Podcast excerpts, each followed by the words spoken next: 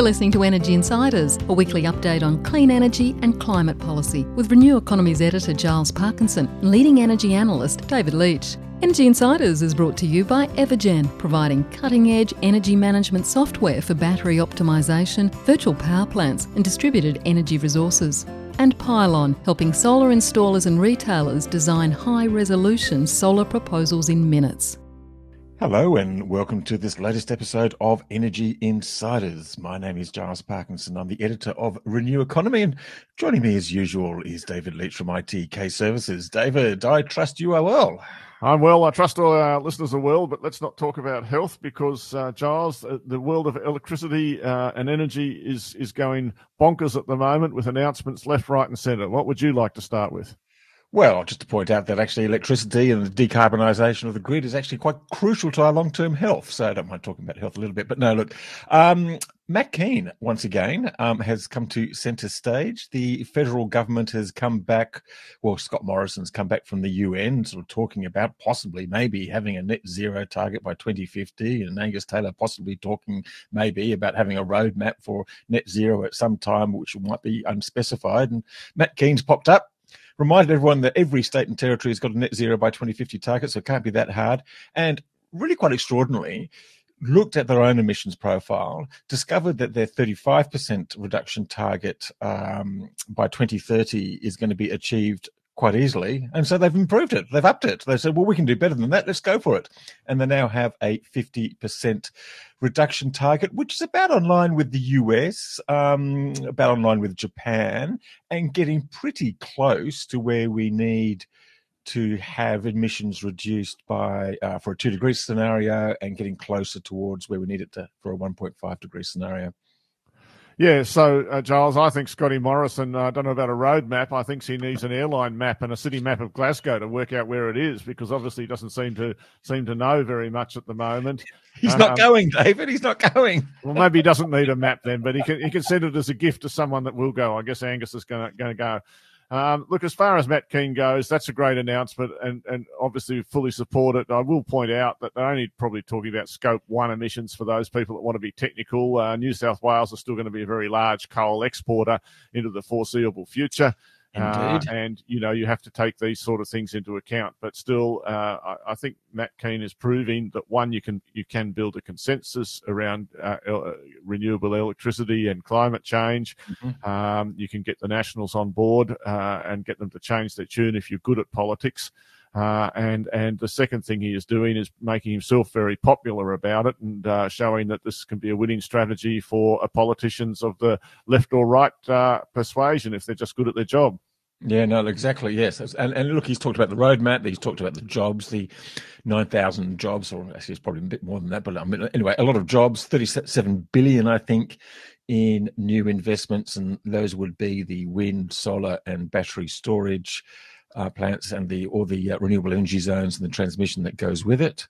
Um, and he's also um, announced this week twenty five million dollars to peak um, to sort of sorry clip peak energy demand. I don't think we actually had to worry about peaks anymore. It's more like minimum demand, but because um, we saw a couple of records fall during the week as well in the renewable share. But um, but that was pretty interesting too, David. Yes, no, it's great to have some demand management uh, support being factored in there. Another thing that uh, for me was just as important as the Quad uh, meeting as, as what Scott Morrison may or may not have committed to was the kind of quasi commitment from Japan to the same thing, which is, of course, uh, our biggest uh, uh, thermal energy trading partner for, for gas and for, and for coal and they've got a new tra- prime minister, so we'll have to wait for another few weeks to see what, if anything, he says about that. But it does bring interest to mind, and I want to get into our special guest this week, uh, Giles uh, Gerard Reid. Uh, talking, who will talk about what's been going on with Europe and UK gas prices, uh, which is a very interesting topic. But as as many of our listeners may have seen from uh, coal and gas and oil prices and carbon prices and lithium prices have all gone absolutely ballistic. I mean, thermal coal, uh, whether you look in, in China or in Australia, is pretty much at record levels. Uh, they're, um, uh, they're, running out of gas, uh, seemingly, if it's going to be a cold winter in, in Europe. And uh, well, Gerard's got some uh, points out that in fact renewable energy is not that much down in Europe overall when you take into account the solar in the south, but the wind certainly is. So I, I don't think it's a, a stick to heat uh, renewable energy over the head with.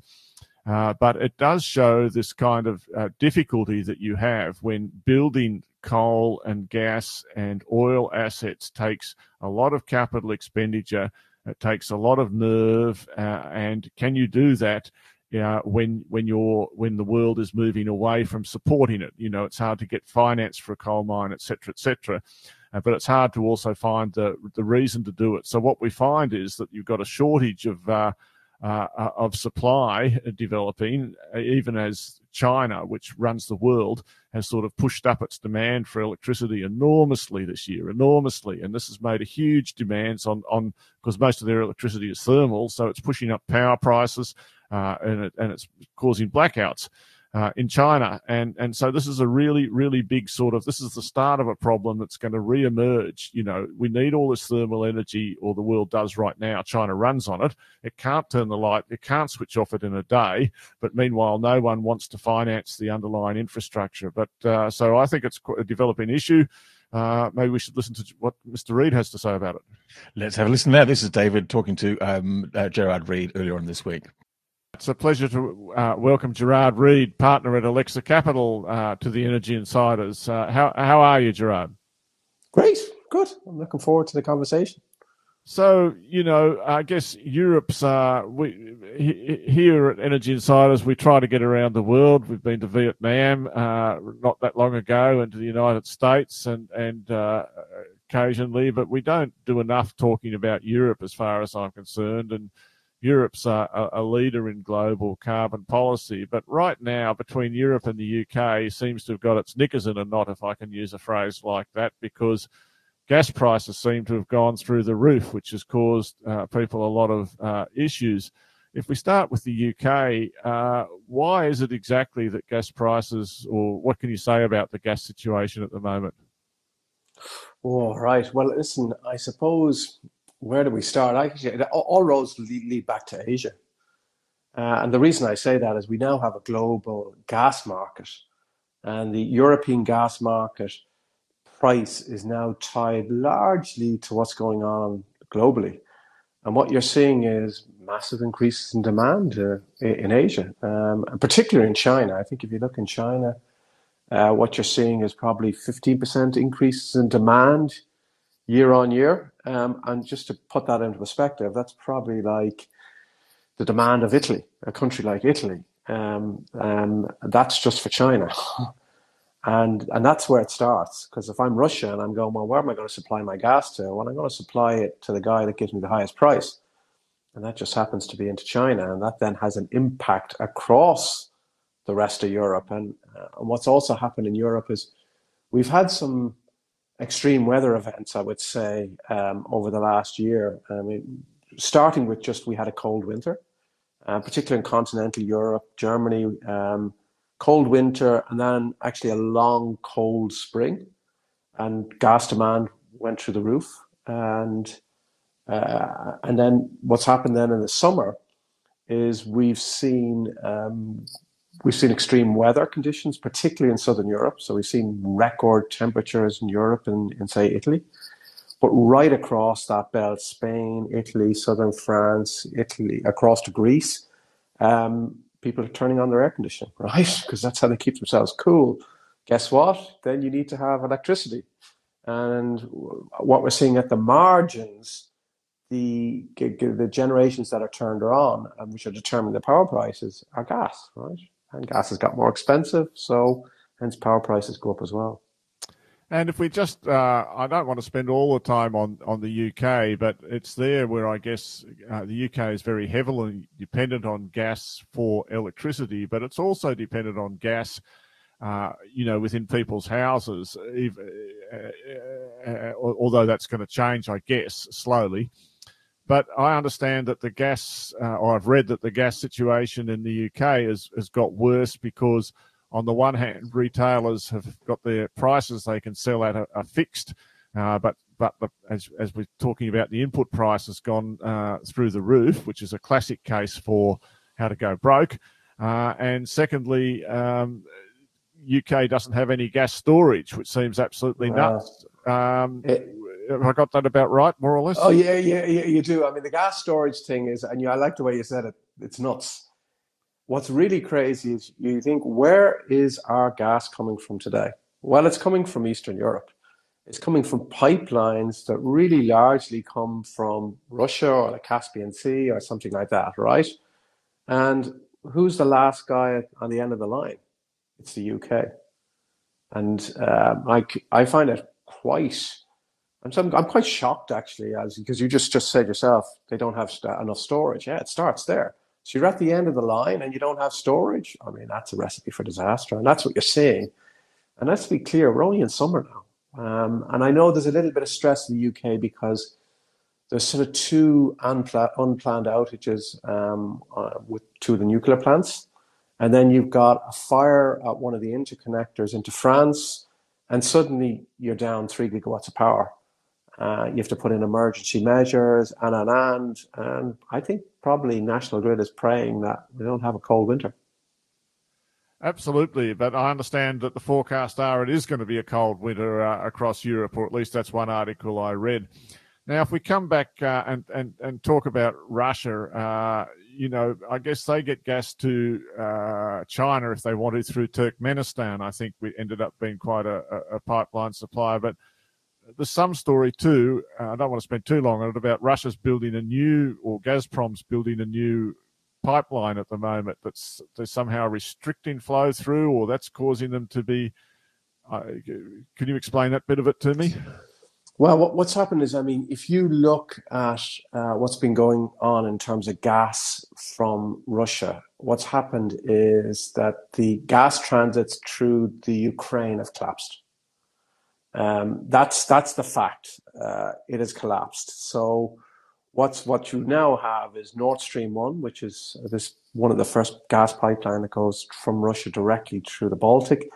I mean, that's now the largest pipeline in terms of import capacity into Europe. Uh, we now have obviously Nord Stream two coming online. It's now being it's now being built, but it hasn't been switched on. Right, it has to get some permissions and stuff like this. But the really, really interesting thing is, we have to ask the question: Well, why have gas flows through Ukraine collapsed? And I think that's political. Uh, that's what I would say. But the real impact of it is that gas storage in Europe um, is significantly low, and and that of course is going to have implications in winter. And I think there's another thing that we have to sort of um, add to that. Um, which goes back to sort of government's role in the energy world, is that like European domestic supply of gas has collapsed over the last few years, and it continues to collapse. Whether it's in the UK, whether it's Netherlands, whether it's Norway, so we've got a collapsing supply on the one side, and then you've got this big bear called Russia on the east side, and then we have lack of storage, and you've got some extreme wind events or weather events. Um, that's not a good situation to be in, as I said, coming into the winter months. And that has really um, massive ramifications because it's not just about gas prices going up and it's bad for the customer. It's really, you've got a whole pile of retail utilities, particularly in the UK, who what they've done is they've got fixed price agreements with their customers and then they're buying the electricity largely unhedged from the market. And you know that's they're going to go bankrupt. So we've seen for example one of the one of the sort of well capitalized uh, uh, growth companies in the UK Bulb uh, you know really looking around now at this point in time for emergency financing right? And there's a whole pile of smaller ones. I think there's four or five of these retail utilities have gone bankrupt this year and I would say the exact same is also going to happen in Ireland as well, right? So yeah, it's um, the ramifications of bad planning in and around gas are not good. But it's not just bad planning, is it? I mean, it is bad planning, but uh, on top of that, you've got uh, they're not allowed to put their gas prices up more than a certain amount, are they? At, at to the to the household customers. I mean, that's that's Enron, or over here in we had a situation in New Zealand exactly the same. What I'm trying to understand is that the, I guess, is it the retailer's fault for not uh, uh, having the right hedging contracts in place at, on the supply side? Uh, or is it uh, sort of the government's fault for not letting the market actually put final prices up, like in petrol? You know, uh, uh, if if the oil price goes up, you put the petrol price up, and you know it's not necessarily that bad. Well, well, okay. So it depends on the country and the contract that you have, right? And each country in Europe is, is very different. If the, the, the fact about it is that most retail customers have fixed price agreements for maybe up to a year. Uh, and normally what will happen is a utility will hedge that out. Uh, they will just say, okay, so just take the case of E.ON, right? E.ON is, in terms of, is one of the biggest utilities in Europe. I think it probably has the biggest customer base and it owns no generation, right? So what does it do? It sort of takes a view in the future and says, okay, we're going to secure gas and electricity for our customers at a, at a particular price and you hedge it. And, and they've done that, right? Um, but what you have is a whole pile of small guys who have not done this, have not done this. That's number one. And then, as I said, number two is the element which you're talking about, which is that there are certain countries which just don't allow you to pass these energy price increases on to the customers. And, and that's certainly been the case in the UK. It's been a very highly political area um, and a lot of interference in the government. Um, so I would say the fault lies in between the two. That's what I would say. And Gerard, you've it really interested me because I, I, I read this stuff and then I don't fully understand what I'm reading. But you're saying E.ON doesn't is is a, is the biggest retailer of energy, gas, and electricity in Europe, but doesn't actually. It's not vertically integrated. It buys all its stuff in uh, on, on a portfolio basis.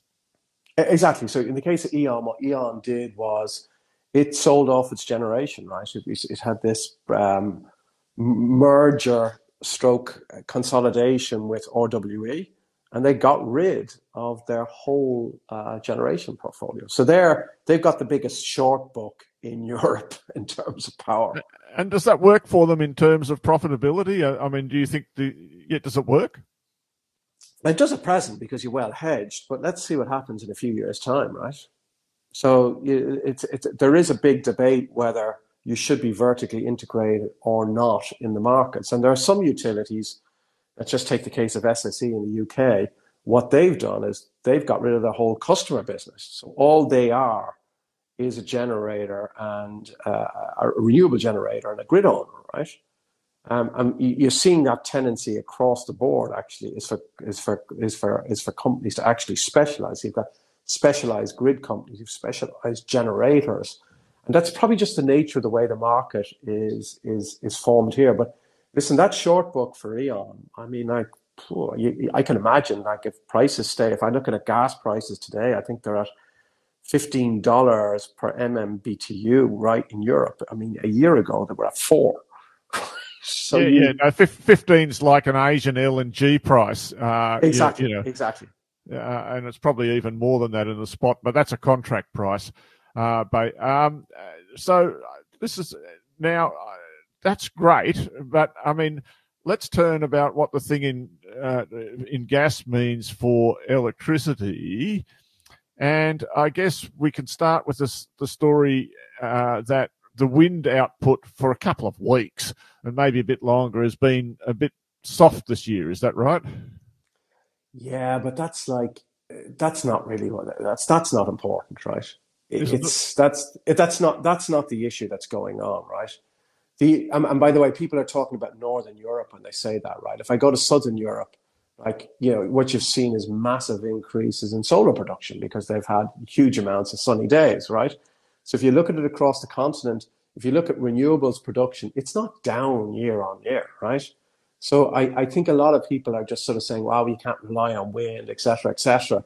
And it's that old story we've heard in terms of anti wind. I would say, if you really look at the facts, what's happened is number one, because we've had um, yeah, what we've had is changes in the weather, particularly in southern Europe, which have had a massive impact. And what, what, what I mean by that is incredibly warm, and that has had a big impact on um, on obviously demand, but on the supply side, it's also had a big impact on hydro.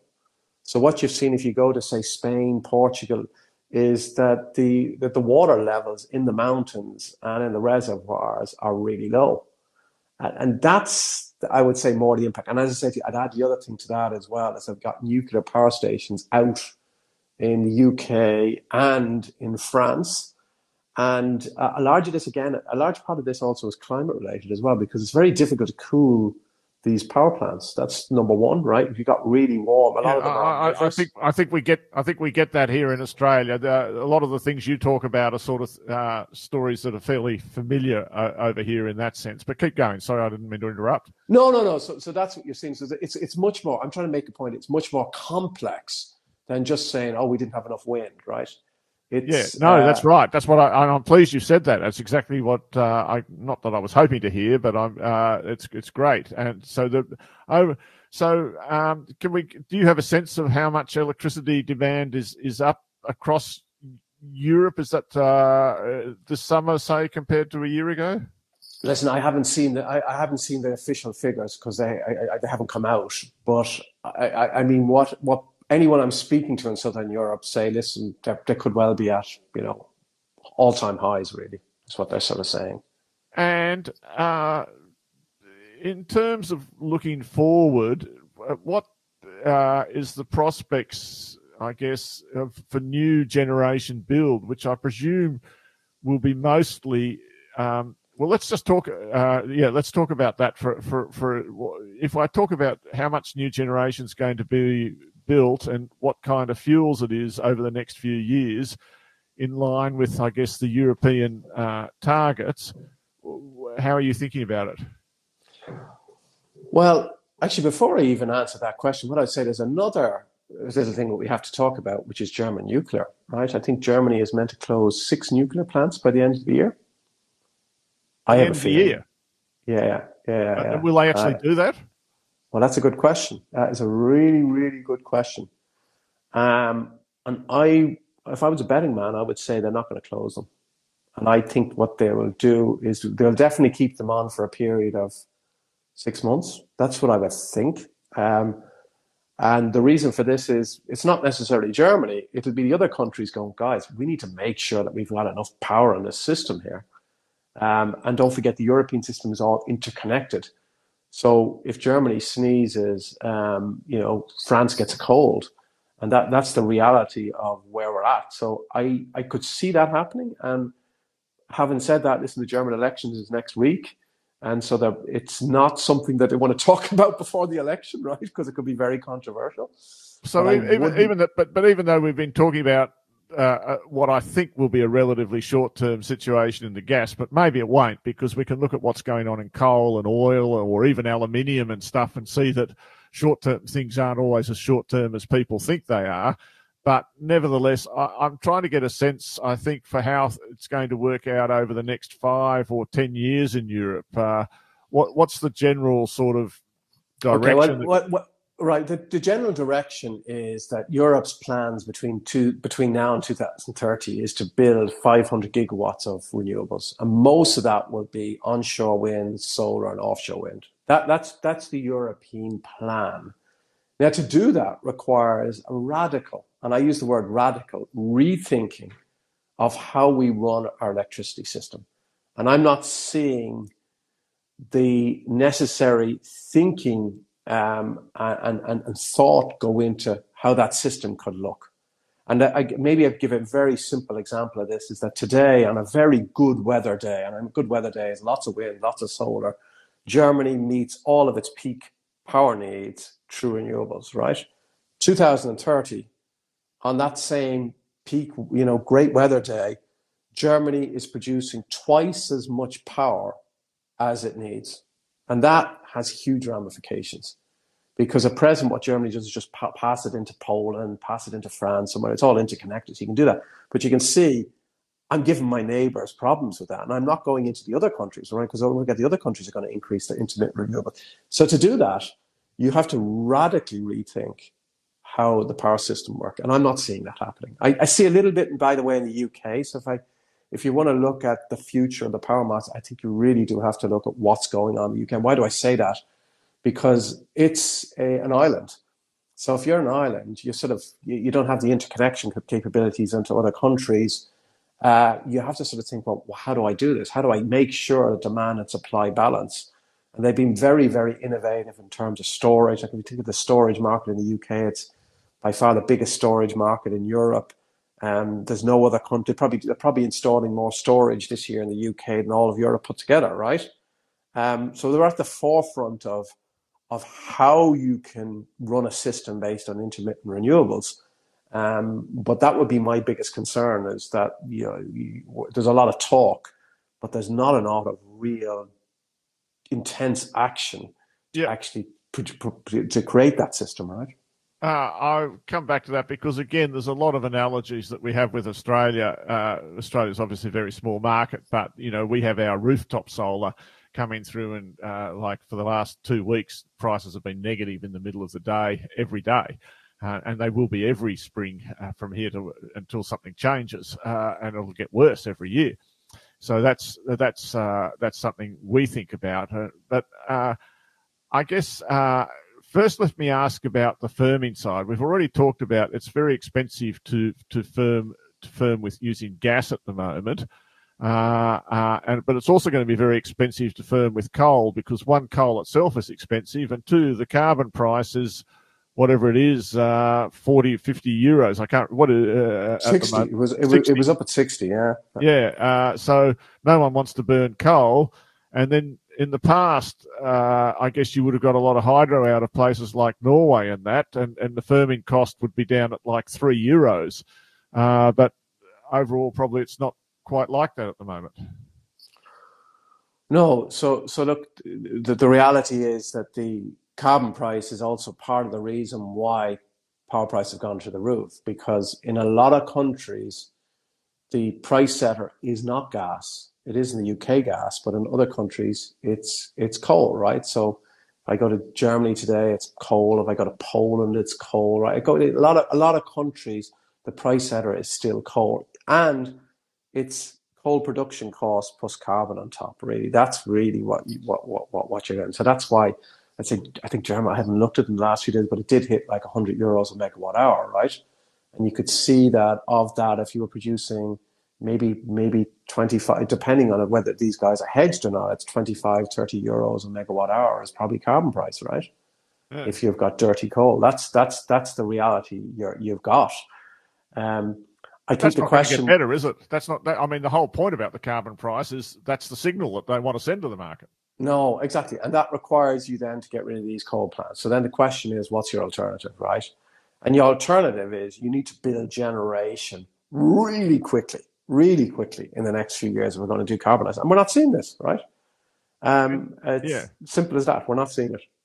That, uh, it is uh, interesting, and you know, building generations not as easy as everyone wants because, uh, particularly, my experience is that uh, it's much more environmentally difficult to build firming generation other than batteries because there's if you know your hydro or whatever generally not everyone wants to have a dam uh, on top of their house but uh, can i just ask in terms of the planning and the coordination i'm not that clear is there a kind of like uh, a european body that plans the European system, or do, I mean, do the countries cooperate?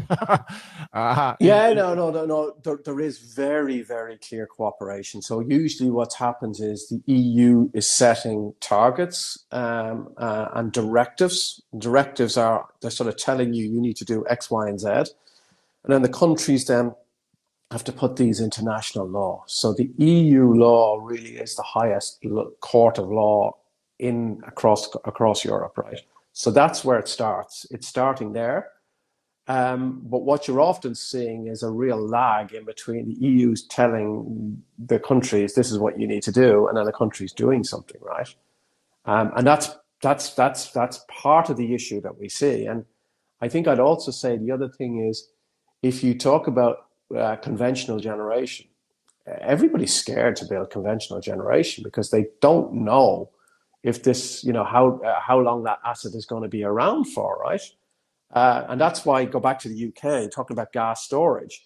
And the government hasn't talked about gas storage because if they mention it, they know that they'll have all the NGOs on top of them saying, "We don't need gas storage. What are you doing building fossil fuel capacity?" And so they didn't do it, right? And and that's what you see across Europe as well is that they're not thinking it. Now the UK again, I want to go back to it. What I at least see in the UK is National Grid top class because what National Grid is saying is if we need to keep the system up and running on those January days, what we need to do is put in low cost generation that we can use for those two or three days when you know peak demand goes through the roof. So what what they've done is you've put in a capacity market and you've got a whole pile of batteries in there. You've got diesel gen sets in there. You've got gas, yeah, small gas peakers. That's what you're seeing. And if you're asking me the system going forward, it's not going to be large gas uh, gas turbines or CCGTs. They, they just they don't work in this market where you require flexibility. And from a finance perspective, I'm not going to finance it because the capex costs of them are too high. But a reciprocal gas generator, yeah, I can put that in. Yeah, and I can the, put the, the, the newest uh, gas plant uh, in Australia is is a recip. Uh, yeah. Uh, because it's so modular. But it does have exactly. higher costs. But as you say, when you're providing power, who cares about the fuel? No, cost? but, but and then but, you've got hydrogen, uh, which I suppose is the is the big hope of the of the of the green uh, industry. Uh, and that's a big debate itself for those those few days, in, like in winter and the height of summer in July or whenever it is. But uh, you, have raised this point uh, about gas, uh, and this is something that I think is very interesting because you know these days it's very black and white. We don't like coal, or you do like coal, but mostly you don't like coal, and pretty much the same for oil. But what is the attitude across Europe towards gas? Have have, have people made up their mind about it now? No, it's mixed. It's mixed. I mean, again, I would say that the the, uh, the practicality is we do need gas, right? Okay, and it's cleaner than coal, so we might as well move from coal to gas. But again, if I go and put a gas uh, power station in there, it's fossil fuel, so you still have an element saying we shouldn't even be doing this. And yeah. so and companies are really careful cost? to do that. Will it face a carbon cost as it is at the moment, like under the current European scheme? Say, say that again, sorry. Sorry, uh, you know, we're talking about the carbon price being 60, but not everything actually pays the uh, 60 euro a tonne, but not everything actually pays the carbon price. There's still a lot of exemptions. Does, does gas generation have to have to pay a carbon cost? Yeah, absolutely, absolutely, and especially if you go and put a new power plant in, right? You don't. So, so a lot of let's say a lot of companies have got free allowances and stuff like that, so that it's a it's a complicated market.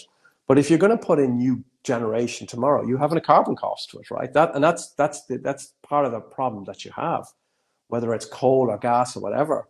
But I, I would say to you that again, I'm coming from a financing point of view, where if you ask me to finance, I don't really care about the the risk for me when I finance something is high capex.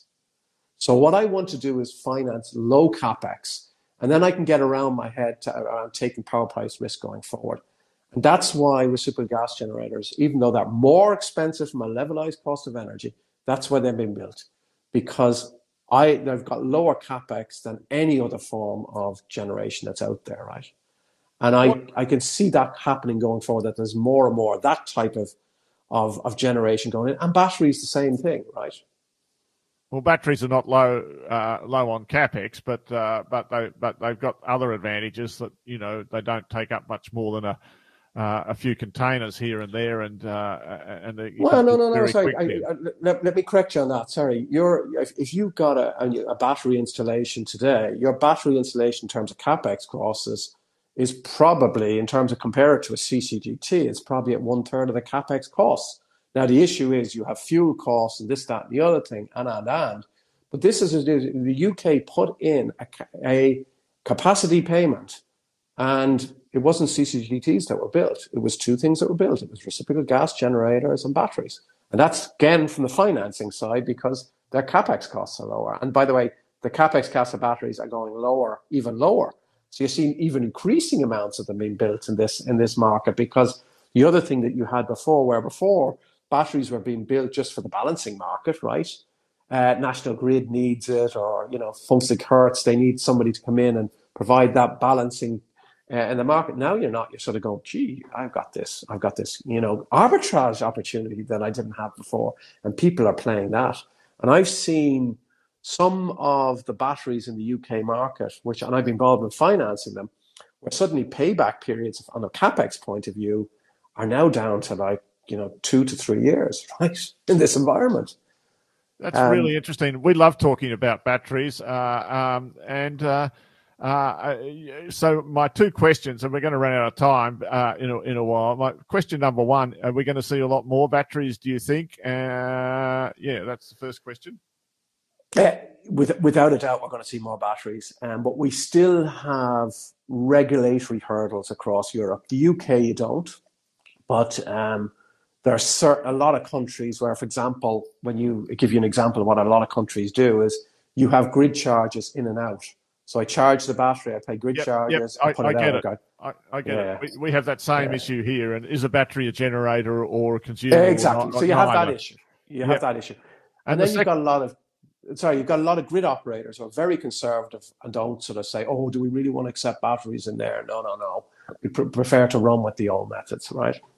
And uh, the second question is on the duration of batteries, because this interests me as well.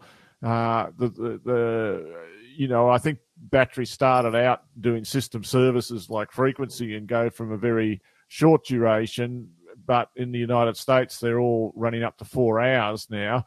Uh, what what's the trend in Europe?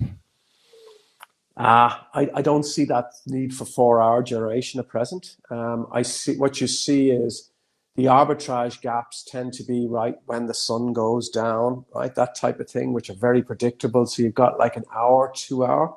That's the that's the type of thing that you're seeing now. Don't get me wrong, that will change, um, but right now I'm, I'm not seeing that trend. Gerard, I don't think this will be the last time, if you're willing, that we'll talk about Europe because I've enjoyed this conversation super much, and I think I've only just uh, scratched the surface. But it's been absolute pleasure uh, uh, hearing, and I, I, I, hope things go well for you guys. No, my my pleasure, David. Thanks a lot. No, it's a pleasure to have a chat on this.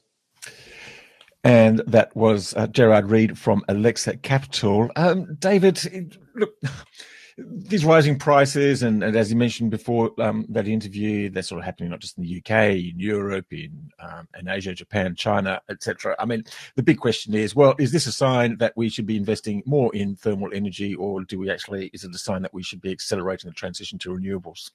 Oh, I think it's a sign we should be accelerating the renewables, but it's also a warning sign that if you don't plan for it uh, in advance, um, uh, and get the renewable infra- that you, infrastructure that you need, whether it's energy or power uh, or, uh, or, storage, built in front of uh, the thermal energy going away, then you're going to run into problems. Uh, you know, it's very difficult to leave the market to run this whole thing. Sure, you're getting a great signal now in Europe.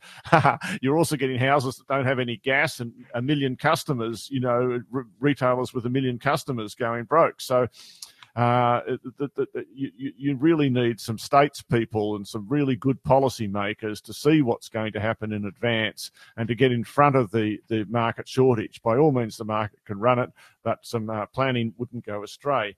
Uh, speaking of which, uh, Giles, one of the big things that we didn't quite catch last week uh, was the COAG meeting here, uh, in, or whatever they call COAG these days. And can you tell me what actually came out of that? Because I yes. didn't work out if anything did. Well, it's, it's, now called the very secret energy ministers meeting because we don't actually get to hear what actually happened. Um, it's now under sort of cabinet and confidence or some such. So we get rather an anodyne press release at the end of it from um, Mr. Angus Taylor. What it did tell us was that basically, and the interpretation is, is that basically the PRRO or this sort of feared capital capacity market that would favour the coal generators is pretty much dead in the water. Uh, all the states made clear that if you're going to have some sort of capacity market, we have to make it very, very clear that it's not going to favour incumbent technology and will be there to encourage new technologies. I think that's really important. And one of the interesting things that came out of it as well was uh, Shane Rattenbury, with the support of the other ministers, I think, um, talked once again about introducing the environmental element into the national electricity rules. Now, this has been absent. Um, it was whipped out in the last moment before the national electricity market was created in the late 1990s. It's been absolutely tragedy ever since. Every damn decision that's been made um, ever since has ignored the environment, ignored the climate, quite, quite often to catastrophic um, results and some really bad regulatory decisions and some really bad rules. So if that can get back in, and gosh, if we actually do, even if we get a 250 uh, net zero target, that at least sort of create some sort of signal um, about the way that we should be investing and the way that we should be setting our rules and the way should we should be doing some regulation. So I think that was important. And just while I am keep on talking, the other thing that um, the investors really feared was the um, the marginal rules. pricing. Yeah. There you go. Now, um, that seemed to be sort of set aside or shunted or subject for further review. Um, talking to some people in the market, they're not quite convinced it's gone away completely, but they're quite relieved that what was proposed, um, which scared the crap out of them, um, is not going to go ahead as is. But we'll have to wait and see and how that evolves. It's going to have to evolve without Kerry Schott and David Swift, who stand aside at the end of this month, um, being October. So it'll be interesting to see how the three heads of the remaining bodies, AEMO, AEMC, and AER, get together and manage this, basically, this redesign. Yes, that's right, uh, Giles. I, uh, so it's interesting to hear that. Uh, the points I'd make are that uh, it is important if we write an environmental objective in the AEMC, will pay attention to it uh, much more formally, and indeed the AER, uh, sorry, the AEMO in the ISP, although it already calculates carbon emissions, but it can it can uh, model for that much more explicitly.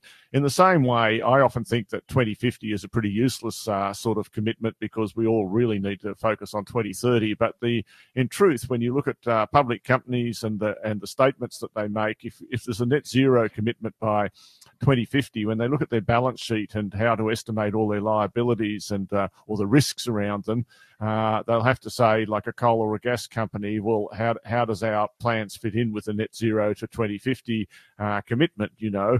And so actually it does have uh, a, a, real meaning uh, and, and implications for, for businesses. Uh, even if the actions that uh, will will get us to net zero by 2050 mostly have to be done by 2030. Well, exactly right. And I agree. In 2050 is not quite the adequate target, but it, it is an important signal. And I'd actually probably point out that AEMO, at least in its ISPs, is actually is dialing in various scenarios which consider sort of emissions and and climate change. And the AER, which is the regulator, does not, not because it doesn't want to, but because simply the rules don't allow it at the moment. So if that's changed, we're going to see um, a much more different perspective on things like judgments on transmission routes and some other sort of there's, there's a microgrid situation out in Broken Hill, which is going sort of arse end up. So, so Giles, because it's such a big week, I agree with all that, and so do our listeners, no doubt. But perhaps we should talk about the other rule change just very briefly coming up. Uh, I want to talk about two things. One is five minute settlement, uh, which you've got a couple of great articles. It was a terrific article on your website today explaining what it means. And, and the other one is we seem to have uh, moved into a new era of big project announcements. Enel's 20 terawatt hours of batteries, Tesla's order for six six gigawatt hours, uh, a Moroccan uh, 10 gigawatt solar project to, to, to the UK. I mean, how big is big enough? Well, that's right, and your and your and, and your normal hydrogen bragawatt. I mean, there's 10 gigawatts here and 20 gigawatts there. I mean, they're probably far off, and that's what I think. I'm sort of, you know, we're, we're saying it, and, and and the the feeling that we're getting from a lot of the developers out there is that there's a lot of corporate interest. So you talked about that 2050 signal.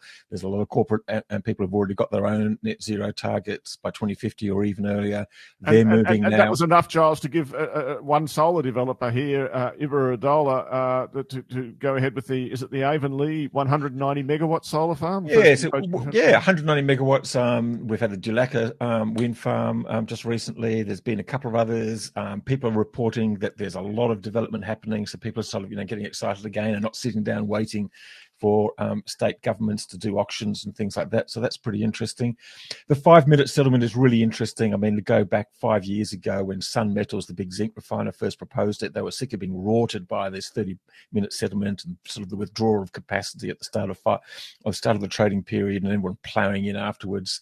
It was resisted fiercely by the coal and gas generators but now it's um, finally in place. Um, by the time this thing is being broadcast, it's probably been happening for sort of 12 or 15 hours. So it's going to be interesting to see how it actually um, pans out. But it should, at least in theory, be a, um, a spur for battery storage, demand management, virtual power plants, and things like that. But and software, guess- software, Giles, because uh, as as that article on your website points out, I mean, it's very easy to make a mistake with five minute settlement to be generating when you shouldn't be, or not to be generating when you should be. Exactly right. So um, I think there's a few software providers um, who've been very pleased recently, and I know a lot of people have been investing a lot of money in sy- systems. Um, AEMO, I think I forgot to put it in the article, actually spent 120 million dollars itself on uh, reconfiguring its system. So um, we'll find out if that's all working very soon. Um, David, is there anything else? I think I think we've just done a pretty good wrap actually, and um, not quite record time, but enough time. Yeah, no, I think we've covered a lot of things. Uh, it's hats off to uh, Origin Energy too, which have managed to make a lot of money on their Octopus investment. Uh, you might question how the uh, moving to Octopus software here in Australia is going. That's one thing, but there's no doubt that uh, there's transaction evidence that they've doubled their money at least on Octopus in the UK, uh, and that's a lot. There's a lot of money, so well done. Absolutely. Yes. Look, I can't get very excited about um, customer management systems, but um, maybe I should. Um, thank you very much, David. Um, thank you very much for your interview with Gerard Reid. Um, thanks to all our um, listeners out there, everyone out there listening. Thanks, of course, to our sponsors, Evergen and Pylon, for their continued and ongoing support. And Giles, just just before you no. sign off, you can't get you can't get uh, uh, uh, uh, excited about uh, customer management, but I think if you talk to the people who own Facebook and Instagram and uh, and LinkedIn and a few of those other things, uh, you, you, know, they they probably uh, happy you're not competing with them. Otherwise, they'd be really worried.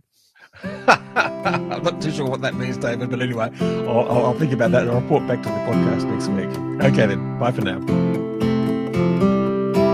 Energy Insiders was brought to you by Evergen the market leading renewable energy software business that optimises residential and commercial solar and battery systems. Evergen enables large numbers of systems to operate as a single fleet, so network operators can use them as a virtual power plant, generating significant value for consumers, network operators, and the energy system as a whole. Evergen software is powering the energy system of the future.